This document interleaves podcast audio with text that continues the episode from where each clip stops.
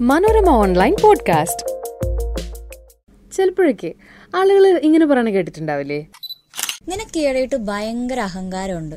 ഒരാളെയും ബഹുമാനമില്ല. എന്താ ബഹുമാനം എന്തിന്? എനിക്ക് ഒരുത്തനെ ബഹുമാനിക്കേണ്ട കാര്യമില്ല. ഞാനേ എന്നെ തന്നെ ബഹുമാനിച്ചോളാം.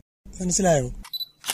ഈ ഒരു ബേസിക് ബഹുമാനക്കുറവ് കൊണ്ടായിരിക്കും ചിലപ്പോ സഹജീവികളോട് നമുക്ക് ഭംഗിയായി പെരുമാറാൻ പറ്റാത്തത് എന്ന് തോന്നിയിട്ടുണ്ടോ? ഇല്ലെങ്കിൽ അത് തോന്നണം എന്ന് എനിക്ക് തോന്നണം കേട്ടോ. എന്ന് വെച്ചപ്പോൾ നമുക്ക് ഇഷ്ടമില്ലാത്ത ആളുകളുണ്ടാവും. നമുക്ക് വലിയ ഇഷ്ടമുള്ളവരുണ്ടാവും. നമുക്ക് പ്രത്യേകിച്ച് ഒന്നും തോന്നാത്ത ആളുകളുണ്ടാവും. അങ്ങനത്തെ ആളുകളോടും നമുക്കൊരു ബേസിക് ബഹുമാനം അത് ഉണ്ടായിരിക്കണം. ദ അതർ എന്ന് കേട്ടിട്ടുണ്ടോ? ആരാണ് ഈ ദ അതർ അതർ പീപ്പിൾ എന്നൊക്കെ പറയണത്. അതിനങ്ങനെ കൃത്യമായ നിർവചനം ഉണ്ടോ ചോദിച്ചാൽ വളരെ കോംപ്ലിക്കേറ്റഡ് ആയിട്ടുള്ള ചില നിർവചനങ്ങൾ നമ്മൾ പലപ്പോഴും ഈ സിദ്ധാന്തങ്ങളൊക്കെ എടുത്തു നോക്കിയാൽ കാണാൻ പറ്റും. പക്ഷെ അതല്ലാതെ നമ്മുടെ ഒരു സാധാരണ മനസ്സ് വെച്ച് ചിന്തിച്ചാൽ പോലും ആരാണ് അപ്പുറത്തുള്ള ആൾ എന്ന് നമുക്ക് ആലോചിക്കാൻ പറ്റുന്നുണ്ടല്ലോ. അത് പറഞ്ഞപ്പോഴാ ആയിരത്തി തൊള്ളായിരത്തി ഒന്നിൽ ജനിച്ച് ആയിരത്തി തൊള്ളായിരത്തി എൺപത്തി ഒന്ന് വരെ ജീവിച്ച ഒരു ഫ്രഞ്ച് ചിന്തകനുണ്ട്. റാക്വസ് എമിലി ലഖാൻ എന്ന ലഖാൻ സൈക്കോ അനാലിസിന്റെ കാര്യം എടുക്കുകയാണെങ്കിൽ പുള്ളി പ്രധാനിയായിരുന്നു. ഈ മനോവിശ്ലേഷണം എന്ന് കേട്ടിട്ടില്ലേ? ആ അതിന്റെ തന്നെ.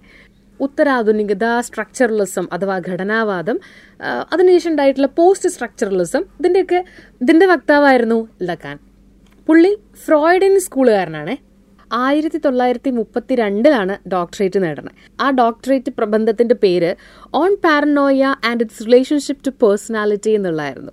അതിലാൾ ഒരുപാട് കാര്യങ്ങളെപ്പറ്റി ഗഹനമായി സംസാരിച്ചിട്ടുണ്ട്. പക്ഷെ നമ്മളിപ്പോൾ അത് കാൽവയ്ക്ക് വെച്ച് അത് കുറച്ച് കോംപ്ലിക്കേറ്റഡ് ആണ്. പക്ഷെ മനസ്സിലാക്കാൻ പറ്റായിക്കൊന്നുമില്ല കേട്ടോ കാരണം മനുഷ്യന്റെ മനസ്സിനെ പറ്റിയും അതിന്റെ രീതികളെ പറ്റിയും അതിന്റെ ഇവോൾവിങ്ങിനെ പറ്റിയിട്ടൊക്കെയാണ് അത് സംസാരിക്കുന്നത് അതിൽ പുള്ളി ഒരുക്കിയ സംസാരിച്ചിട്ടുള്ള ഒരു വാക്കാണ് ദ അതർ എന്ന് പറഞ്ഞത്.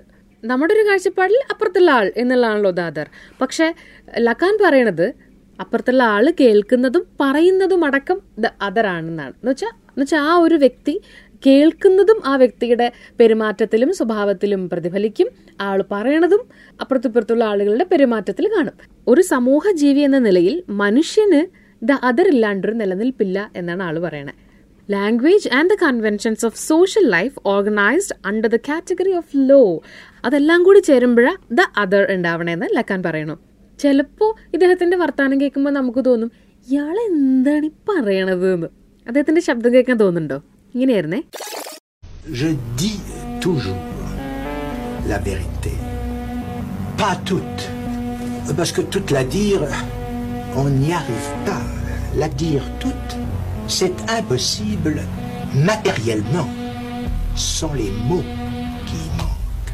C'est même par cet impossible que la vérité touche au réel. ഇത് ഏതാ ഭാഷ ഫ്രഞ്ച് അല്ലേ?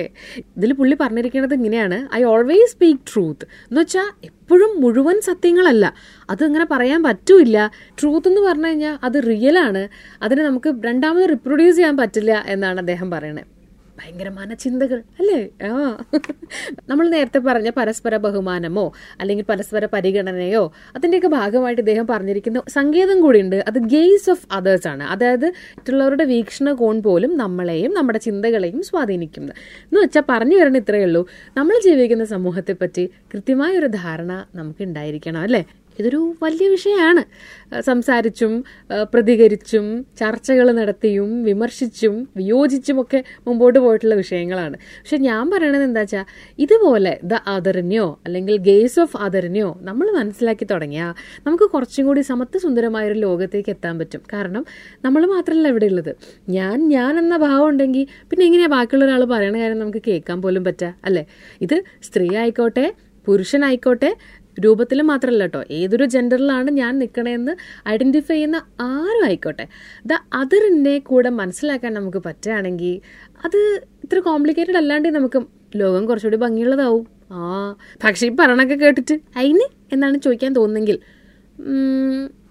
എന്താ ഇപ്പം ചെയ്യുക അതിനിന്റെ മറ്റെപ്പിസോഡുകളും ഇതും വരി വരിയായി ഒന്ന് കേട്ടെ. സംസാരിച്ചുകൊണ്ടിരുന്നത് ലക്ഷ്മി പാർവതി മനോരമ ഓൺലൈൻ പോഡ്കാസ്റ്റ് അയിനിലൂടെ. എന്തൊരു ചിരിയാ ഇത്? ഒന്ന് കുറയ്ക്കണേ അയിന്? ഇനി കുറച്ച് ദൂരത്തേക്ക് ഒഴിവാക്കണം. പെൺകുട്ടിയാ. അയിന്? ഞങ്ങൾക്ക് ഇഷ്ടമുള്ളൊരു നടിയായിരുന്നല്ലോ നിങ്ങൾ കല്യാണമൊക്കെ ആയില്ലേ? ഇനി അഭിനയിക്കുവോ? അയിന്? സൂമ്പയ്ക്കൊക്കെ പോയി തടി കുറക്കണം കേട്ടോ. ചെക്കനെ കിട്ടണ്ടേ? അയിന്?